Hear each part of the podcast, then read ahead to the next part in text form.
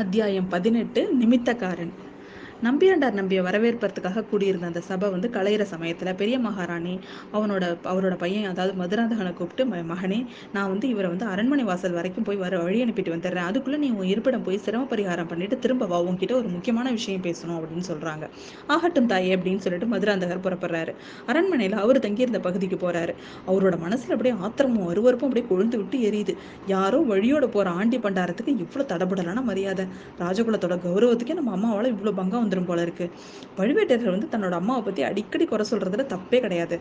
உடம்புல சாம்பலை பூசிக்கிட்டு ருத்ராட்ச மாலை அணிஞ்சுக்கிட்டு யார் வந்தாலும் பெரிய மகாராணிக்கு போதும். பதிகம் ஒன்றும் அவன் பாடிட்டு வந்துடணும். அல்லது கோயில் குளம் திருப்பணின்னு சொல்லிட்டு வந்துடணும். இப்படிப்பட்டவங்களுக்கு அள்ளி கொடுத்து ராஜாங்க ராஜாங்கத்தோட பொக்கிஷத்தையே இவர் சூன்யமாக்கிடுவார் போல இருக்கு. போதாதுக்கு இளவரசி குந்தவி ஒருத்தி.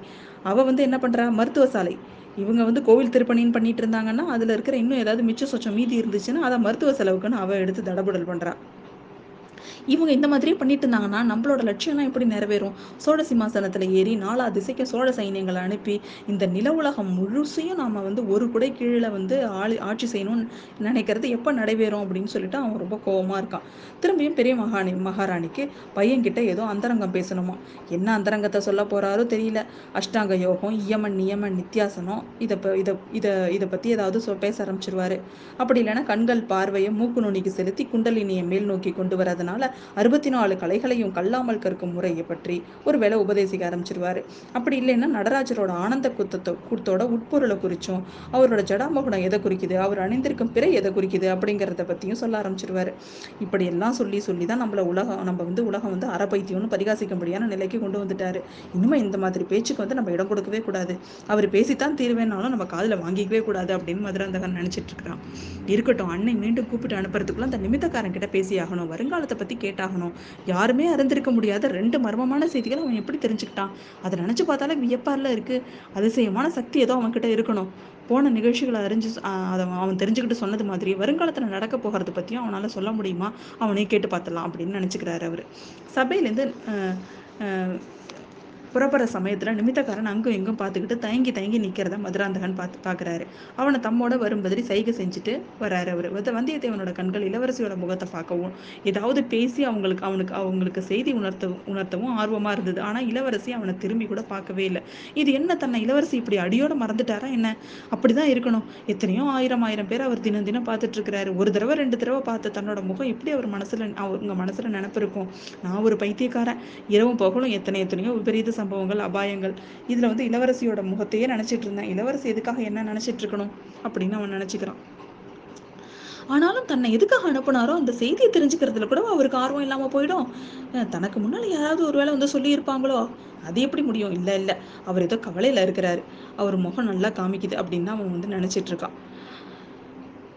நம்ம வந்து நம்ம நம்ம இந்த நமக்கு தெரிஞ்சது எல்லாத்தையும் சொல்லு. அவர் அவர் அவங்கள சந்திச்சு சொல்லும் பொழுது எப்படி அவருக்கு ஆச்சரியமா இருக்கும் அப்படின்னு சொல்லி அவன் மனசுக்குள்ள நினைச்சிட்டு இருக்கான்.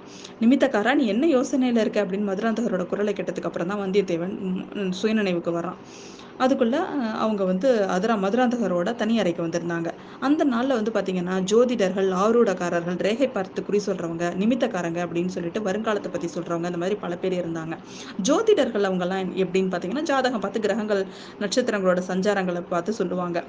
ஜோ ஆஹ் ஆருடக்காரர்கள் அப்படிங்கிறவங்க தங்கக்கிட்ட வர்ற பேச அவங்க பேசுகிற வார்த்தைகளை வச்சு அதே மாதிரி அவங்க ஆருடம் கேட்க வர்ற வேலையை வச்சும் நூ ஏதாவது ஒரு இலக்கத்தை சொல்கிற மாதிரி நூற்றி எட்டு நூறில் ஒரு இலக்கத்தை சொல்லுங்க அப்படிங்கிற மாதிரி கேட்டும். பொதுப்படையான சில விஷயங்களை சொல்லுவாங்க. ரேக சாஸ்திரம் இன்னைக்கு இருந்த மாதிரி தான் அன்னைக்கும் இருந்துச்சு. நிமித்தகாரவங்க அப்படிங்கிறவங்க யார் அப்படின்னா ஞான திருஷ்டியில் வந்து வருங்காலத்தையும் இழ- இறந்த காலத்தையும் பார்க்குற ஆற்றல் உடையவங்க தான். அவங்க மனசை ஒருமுகப்படுத்தி வச்சுக்கிட்டு அகக்கண்ணோட உதவினால முக்கால நிகழ்ச்சிகளையும் நேரில் பார்க்கறது மாதிரிமே பா மாதிரியே பார்த்து சொல்லுவாங்க. சிலர் வந்து தியானத்தில் அமர்ந்திருப்பாங்க. இன்னும் சிலர் தீப்பிழம்பை உத்து நோக்கியவனும் மனசை ஒருமுகப்படுத்தி நடந்து போனால் நடக்க போகிற நிகழ்ச்சிகளை அந்த தீப்பிழம்புல பார்த்து சொல்லுவாங்க. இன்னும் சிலருக்கு எதிர்ப்பட்டவர்களோட முகத்தை பார்க்கும் போதே அவர்களோட சென்ற கால வரலாறு வருங்கால வர வரலாறும் மனதில் தோணும். இந்த மாதிரி அதிசய சக்திகள் படைச்சவங்களை வந்து நம்ம வந்து நிமித்தக்காரர்கள் அப்படின்னு சொல்லுவோம். வந்தியத்தேவன் தன்னை நிமித்தக்காரன் மதுராந்தகருக்கு வந்து கூப்பிட்டவுமே திருக்கிட்டு போறான். இது என்ன நம்மள போய் நிமித்தக்காரன்னு சொல்றாரு அப்படின்ட்டு. இளவரசர் மேலும் தன்னை என்னென்ன கேள்விகள் கேட்பாரோ தெரியலையே அதுக்கெல்லாம் நம்ம எப்படி சாமர்த்தியமா வந்து சமாளிக்க போறோமோ கடவுளே அப்படின்னு அவன் நினைச்சுக்கிட்டே போறான். வேறு யோசனை ஒன்றும் இல்லை ஐயா நான் நிமித்தக்காரனா இருக்கிறத விடவும் இப்போ வந்து சபையில பார்த்த பிள்ளை மாதிரி நாலு பதிகங்களை க கத்துக்கிட்டு இருந்தேன்னா எவ்வளோ நல்லா இருந்திருக்கும். எனக்கும் எவ்வளோ உபச்சாரம் மரியாதைலாம் நடக்கும்னு தான் நினச்சிட்டு இருந்தேன் அப்படின்றான்.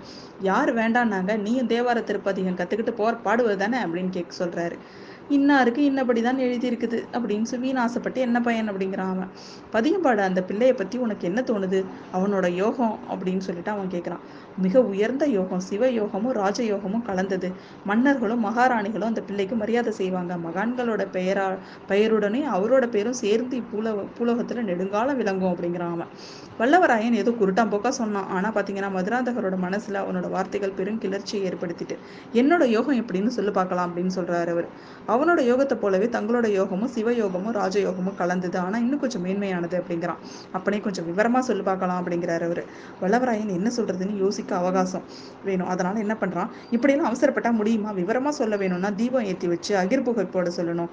நீங்களும் தீபத்துக்கு பின்னால் உட்காந்து உட்காந்துக்கணும் அப்பதான் என்னால் சொல்ல முடியும் அப்படின்னு சொல்கிறான் மதுராந்தகர் உடனே பரபரப்பா தீபம் ஏற்றி வைக்கிறதுக்கும் அகிர்புடை போடும்படியும் கட்டளையிடுறாரு தீபத்துக்கு முன்னாடியும் பின்னாடியும் ரெண்டு மனைகள் போடப்பட்டது. மதுராந்தகர் ஒரு மனையில உட்கார்ந்ததுக்கு அப்புறம் அவருக்கு எதிராக வந்தியத்தேவன் உட்காந்துக்கிறான் கண்ணை மூடிட்டு சிறிது நேரம் அப்படியே தியானத்துல இருக்கிற மாதிரி நடிக்கிறான். அவனோட வாய் ஏதேதோ மந்திரங்களை முணுமுணுத்துக்கிட்டு இருக்கு. அதுக்கப்புறம் அவன் உடம்பு அப்படியே ஒரு குலுக்கு குலுக்கிட்டு ஆவேசம் வந்தவன் மாதிரி நடிக்கிறான். அதுக்கப்புறம் தன்னோட கண்ணை திறந்து எதிரில் இருந்த தீபத்தை உத்து பார்க்குறான். கொஞ்ச நேரம் பார்த்துட்டு மதுராந்தக தேவரை பார்த்து ஐயா உங்களை பத்தி அலட்சியமா நான் ஏதாவது சொல்லியிருந்தா மன்னிச்சிருங்க.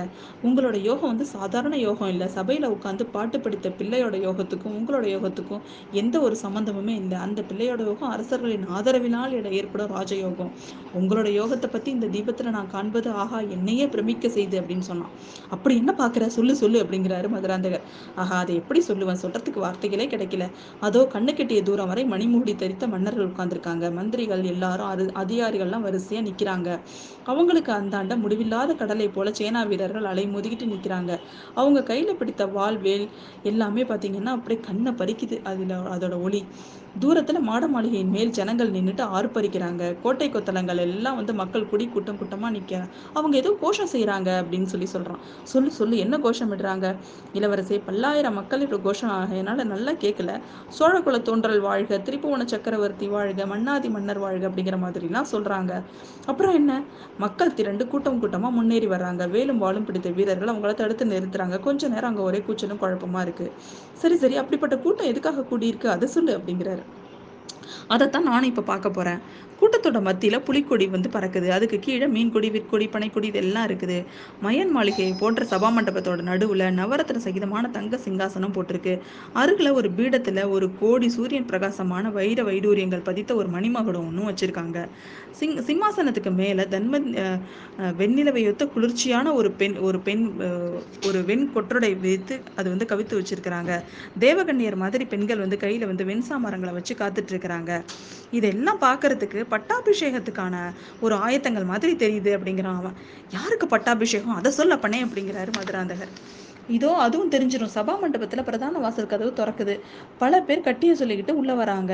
அவங்களுக்கு பின்னாடி மன்மதனையொத்த சுந்தர ரூபமுடைய ராஜகுமாரர் ஒருவர் வரார். அது யாரு? வந்தியத்தேவன் மதுராந்தகனை ஒரு முறை ஒத்து பார்த்துட்டு மீண்டும் தீபத்தை பார்க்கறான். ஐயா உங்களை மாதிரி தான் அவர் இருக்காரு. உங்களை போல என்ன நீங்களே தான். முன்னாடி வந்த ரெண்டு பேருமே உங்களை சிம்மாசனத்தை நோக்கி அழிச்சிட்டு போறாங்க அப்படின்னு சொல்றான். ஆஹ் ஆனா ஐயோ இது என்னது இது? இது என்ன உங்க நீங்க சிங்காசனத்தை நெருங்கிட்டீங்க? இது என்ன சகுனத்தட மாதிரி? யார் குறுக்க வர்றது? தலைவிரி குளமா ஒரு ஸ்திரீ குறுக்க வந்து உங்களுக்கும் சிம்மாசனத்துக்கும் நடுவுல நிக்கிறா. வேண்டான்னு உங்களை தடை செய்யறா நீங்க அந்த ஸ்திரீயை தள்ளுறீங்க. அடடா இது என்ன? இந்த சமயத்துல போய் புகை வந்து மூடிக்குதே ஒண்ணுமே தெரியலையே அப்படிங்கிறான். நல்லா உத்துப்பாரு. அப்புறம் என்ன நடக்குது? அப்புறம் என்ன நடக்குதுங்கிறாரு நம்ம மதுராந்தகர் இளவரசரை மன்னிக்கணும். பெரும் புகைப்படம் வந்து எல்லாத்தையும் மறைச்சிருச்சு. அப்பனே பாரு அந்த ஸ்திரீ யாருனாவது பாரு அப்படிங்கிறாரு. இளவரசரை அந்த மாதரசியும் மறைஞ்சிட்டா நீங்களும் மறைஞ்சிட்டீங்க. சபை சிம்மாசனம் எல்லாமே மறைஞ்சிருச்சு. இந்த அரண்மனையில மந்திர சக்தி உள்ளவங்க யாரோ இருக்கணும். வேணும்னே மந்திரம் போட்டு தடுத்துட்டு தான் எனக்கு தோணுது. ஐயா என் முகமெல்லாம் பற்றி எரியறது போல தகிக்குதே அப்படிங்கிறான் அவன். இந்த மாதிரி சொல்லிட்டே வந்து தேவன் தன்னோட கைகளால் கைகளால முகத்தை மூடிக்கிறான் மதுராந்தக தேவருக்கு அப்போ நடம்பெல்லாம் புடைச்சு கோபம் வருது. அவரோட முகத்தில் அப்படியே கோபம் கனல் மாதிரி குதிச்சிட்டு கொதிச்சிட்டு இருக்கு. மறுபடியும் பாரு நல்லா பாரு அப்படிங்கிறாரு மதுராந்தகர். இளவரசே அதுல பயன் இல்லை. ஒரு தடவை மறைந்த காட்சி திரும்பவும் உடனே வராது. சில நாள் கழித்த பிறகுதான் வரும். தீபத்தை பார்த்து வேண்டும்னா வேறு ஏதாவது காட்சி தெரிஞ்சா நான் சொல்றேன் அப்படிங்கிறான். சொல்லு சொல்லு என்ன காட்சி புலப்பட்டாலும் சொல்லு அப்படிங்கிறாரு அவர். ஜனங்கள் ஒரே குழப்பமா இருக்காங்க. துக்கமாகவும் கோபமாகவும் இருக்காங்க. தூதன் ஒருவன் வந்து அவங்க கிட்ட ஏதோ செய்தி சொல்றான். ராஜ குடும்பத்தை சேர்ந்த யாரோ ஒருவர் கடல்ல மூழ்கிட்டதா சொல்றான். ஐயோ பாவம். அந்த தூதனை ஜனங்கள் அடிக்க போறாங்க. இளவரசே அந்த மாதிரி ஏதாவது நேர்ந்தா நீங்க அந்த சந்தர்ப்பத்துல ஜனங்கள் மத்தியில போகவே வேண்டாம் அப்படிங்கிறான். கடலை முழுகினது யாருன்னு பேர் சொல்லலையா? கூச்சனையும் குழப்பத்திலையும் பேர் காதில் விழல. அந்த கட்சி மறைஞ்சிருச்சு. இப்போ வந்து கழுத்தில் மண்டையோடு மாலை அணிஞ்ச ஒரு பயங்கரமான கூட்டம் என் கண்ணு முன்னாடி தெரியுது. காளாமுகர்கள் மாதிரி தெரியுறாங்க அவங்க. அவங்கள ஒருத்தன் கையில் பயங்கரமான அருவாளை வச்சுக்கிட்டு இருக்கான். அவனுக்கு எதிரில் பலிபீடம். இளவரசரே அங்கேயும் ராஜகுமார் ஒருத்தர் வராரு. காளாம்புகர்கள் அவரை சூழ்ந்துக்கிட்டு கும்மாளம் அடிக்கிறாங்க. ஐயோ தப்பி தவறி கூட நீங்க அந்த மாதிரி கூட்டத்துக்கு மத்தியில போக வேண்டாம் அப்படிங்கிறான். இதை கேட்டதுமே மதுராந்தகனோட முகத்துல அப்படியே வியர்வை வருது. அவன் உடம்பெல்லாம் நடுங்குது. வந்தியத்தேவன் அதை கவனிச்சுக்கிறான். அதுக்கப்புறம் இளவரசரை மேலே ஒன்றும் எனக்கு தெரியல. மன்னிக்கணும். என் தலை சுத்துது கண் இருளுது. யாரோ மந்திரம் போட்டு தடை செய்கிறாங்க இன்னொரு சமயம் இன்னொரு இடத்துல பார்த்து சொல்றேன் அப்படிங்கிறான். அந்த சமயத்துல அரண்மனை சேவகன் ஒருவன் வந்து பெரிய மகாராணி வந்து இளவரசரை அழைச்சிட்டு வர சொன்னதா சொல்றான். மதுராந்தகர் தன்னோட உள்ளத்துல பொங்கிய ஆத்திரத்தை எல்லாம் அன்னை மீது காட்டுறதுன்னு முடிவு பண்ணிட்டு கிளம்புறாரு. ஐயா தலைவலி என்னால பொறுக்க முடியல. அதனால அரண்மனைக்கு வேலை வெளியில கொஞ்ச நேரம் நான் உலாவிட்டு வரேன் அப்படின்னு சொல்றான். பழையாறையோட மருத்துவர் மகன் பினகபாணி அவன் அந்த மருத்துவரோட மகன் இருக்கான்ல. அவனுக்கு வந்து சில நாளைக்கு முன்பு வரை அவன் தந்தைகிட்டேருந்து மருந்து சாஸ்திரம் கற்றுக்கிறதோட திருப்தியாக தான் இருந்தான். ஆனால் இந்த கோடிக்கரை பிரயாணத்தின் போது வந்தியத்தேவன் வந்து வெளி உலகத்தை பற்றி பல விஷயங்களை அவனுக்கு சொன்னான். அதோட மட்டும் அவன் நிறுத்தலை. புதிதாக காதல் வலையில் விழுந்தவங்களுக்கு அதை பற்றி யார் யார்கிட்ட பேச சொல்கிறது இயல்பு. வைத்தியர் மகன் முதல் தர அசடு அப்படின்னு தெரிஞ்சுக்கிட்ட வந்தியத்தேவன் அவன் கிட்ட பெண்களில் காதல் பெண்கள் கிட்ட காதல் கொள்வது அதில் இருக்கிற அபாயங்கள் பற்றியெல்லாம் பேசினான். தான் ஒரு பெண்கிட்ட காதல் கொண்டு அதன் பயனை அனுபவித்து வரும் இன்ப துன்பங்களை பற்றியும் சொன்னான். வைத்தியரோட மகன் வந்து இந்த பேச்சை முதல்ல அவ்வளவா ரசிக்கல. கொஞ்சம் கொஞ்சமாக அவன் மனசும் மாறிச்சு மாறிச்சு. வந்தியத்தேவன் கிட்ட விவரம் இல்லாமல் அசூசியும் ஆத்திரமும் அவனுக்கு வருது. அவனோட மனசை கவர்ந்த மங்கையோட பேர் ஊர் என்னன்னு வந்து கேட்குறான் அந்த வைத்தியர் மகன். வந்தியத்தேவன் அதை சொல்ல மாட்டேன்ட்டான். அதனால பினாகபாணியோட கோபம் இன்னும் அதிகமாக வருது. கோடிக்கரை போய் சேர்றதுக்குள்ள வைத்தி வந்தியத்தேவனை வைத்தியரோட மகன் தன்னோட சத்ரு மாதிரியே நினைக்க ஆரம்பிச்சிட்டான். அவன் மனசுல புகஞ்சிட்டு இருந்த தீ பூங்குழலியை பார்த்ததும் கொழுந்து விட்டு எரிய ஆரம்பிச்சிருச்சு. பூங்குழலி அவனை அவனை வந்து மறுத்து பரிகாசம் பண்ணது மட்டும் இல்லாம வந்தியத்தேவனை வந்து அவன் அதிகம் மதிக்கிறா அப்படிங்கிறது தெரிஞ்சதுமே பினாகபாணிகளுக்கு பைத்தியம் முத்திருச்சு. வந்தியத்தேவனை தொடர்ந்து வந்த வீரர்கள் கிட்ட அவன் அவனை காட்டி கொடுத்துட்டான். பழுவேட்டரையரோட ஆட்கள் வந்தியத்தேவனை பிடிக்க முடியாம பினாகபாணியை பிடிச்சிட்டு போனதை நம்ம பார்த்தோம். அவனை பாதாள சிறையிலையும் அடைச்சு வச்சிருந்தாங்க. அதுக்கப்புறம் பாத்தீங்கன்னா இளவரசி குந்தவி தேவி கூட அவனை பார்த்து விடுதலை பண்றதுக்கு விடுதலை பண்றதுக்காக பாதாள சிறைக்கு போனாங்க. ஆனா அதுக்கு முன்னாடியே அவன் விடுதலை ஆகியிருந்தான் அவனை வந்து விடுதலை செஞ்சது நம்ம பழுவூர் இளையராணி நந்தினி தான். தான் கிட்ட சொல்லிக்காம வந்தியத்தேவன் தஞ்சை அரண்மனையிலிருந்து தப்பிச்சு போனதை பத்தி நந்தினிக்கு கோபமும் சந்தேகமும் இருந்துச்சு. அவன் பழையாறைக்கு போய் திரும்ப ஈழ நாட்டுக்கு தப்பி போனதை தெரிஞ்சதுக்கு அப்புறம் அவளோட சந்தேகம் இன்னும் அதிகமாயிட்டு. எப்படியும் ஒரு நாள் அவன் பழையாறைக்கு திரும்ப வருவான். இளவரசி குந்தவியை பார்க்க முயற்சி பண்ணுவான் அப்படின்னு அவ வந்து அவ வந்து இது பண்ணா எதிர்பார்த்தா. அப்போ வந்து அவனை கண்டுபிடிச்சி செய்தி அனுப்ப பழையாறையில் அவனுக்கு வந்து அவளுக்கு வந்து ஒரு நம்பகமான ஆள் ஒருத்தவங்க தேவைப்பட்டாங்க. அதை அதுக்கு வந்து இந்த வைத்தியரோட மன மகன் பினாகபாணியை வந்து அவள் வந்து பயன்படுத்திக்கிட்டா. அவனை கூப்பிட்டு அவனை பார்த்து பேசி அந்த வேலைக்கு சரியான ஆள் அவன் தான் முடிவு பண்ணி அந்த பெரிய பொறுப்பை அவன் கிட்ட கொடுத்துட்டா. உனக்கு துரோகம் செஞ்சுட்டு தப்பி போனவன் சீக்கிரத்தில் ஒரு நாள் பழையாறைக்கு திரும்ப வருவான். நீ கண்ணு கருத்துமா பார்த்துருந்து அவன் எங்கெங்கே போகிறான் என்னென்ன பண்ணுறான் அப்படிங்கிறத கவனித்து எனக்கு உடனே சொல்லி அனுப்பணும். அந்த மாதிரி செஞ்சினா உனக்கு தே வேண்டிய வெகுமதிகளை நான் கொடுப்பேன் அப்படிங்கிற அவ அதுக்கப்புறம் சின்ன பழுவேட்டரையரும் அவனை அழைச்சு வந்தியத்தேவனை பத்தி கட்டளையிடுறாரு. அந்த ராஜ துரோகி திரும்பி வரும்போது அவனை பிடிச்சு கொடுத்தினா உன்னை வந்து நம்மளோட ஒற்றற்படையில சேர்த்து பெரிய அதிகாரி ஆக்கிடுவேன் அப்படின்னு அவனுக்கு ஆசை காமிச்சாரு. அது முதல் பினாகபாணி மருத்துவ தொழில வந்து இருந்த பற்றி அவனுக்கு விட்டு போச்சு. ஏதேதோ ஆகாச கோட்டைகள் கட்டிக்கிட்டு பழையாறையோட நகர வீதிகளில் பார்த்தீங்கன்னா ஓயாம பைத்தியம் மாதிரி அலைஞ்சிட்டு இருந்தான். திடீர் திடீர்னு அவனுக்கு சந்தேகம் வந்துடும் வீதியில போறவங்களை யார்கிட்டயாவது ஓடி போய் முகத்தை ஊத்து ஊத்து பார்ப்பான் இவன் இல்லை இவன் இல்லை அப்படின்னு முணுமுணுத்துக்கிட்டே அந்தாண்ட போயிடுவான். ஆனாலும் பினாகபாணி தன்னோட முயற்சியை கைவிடவே இல்லை. மதுராந்தக தேவரும் அவரோட பரிவாரங்களும் பழையாறைக்குள்ள வந்த போது பினாகபாணி அவங்கள அவ்வளோவா பார்க்கல. அதனால வந்தியத்தேவன் அவங்க கூட வந்த வந்ததை அவன் கவனிக்கல. திருநாரையூர் நம்பியோட பல்லக்கு சூழ்ந்திருந்த பெருங்கூட்டத்தில் அவன் சுற்றி சுற்றி வந்து பார்த்துட்டு இருந்தான். அப்போ கொஞ்சம் தூரத்தில் மதுராந்தகரோட பரிவாரம் போகிறது தெரிஞ்சுது. மதுராந்தகத்துக்கு பக்கத்தில் குது குதிரை மேலே இருந்தவன் வந்து பினா அவனை பார்த்த உடனே பினாகபாணிக்கு கொஞ்சம் சந்தேகம் வந்துச்சு. ஆனால் அவன் விரைவாக விரைவாக போய் அரண்மனைக்குள்ளே புகுந்துட்டதுனால அந்த சந்தேகத்தை அவனால் தீர்த்துக்க முடியல. அதுக்கு அவன் வந்து என்ன பண்ணுறான் நம்ம வந்தியத்தேவன் அவன் நல்லா பார்த்தானா இல்லையா அப்படிங்கிறத அடுத்த அத்தியாயத்தில் பார்ப்போம்.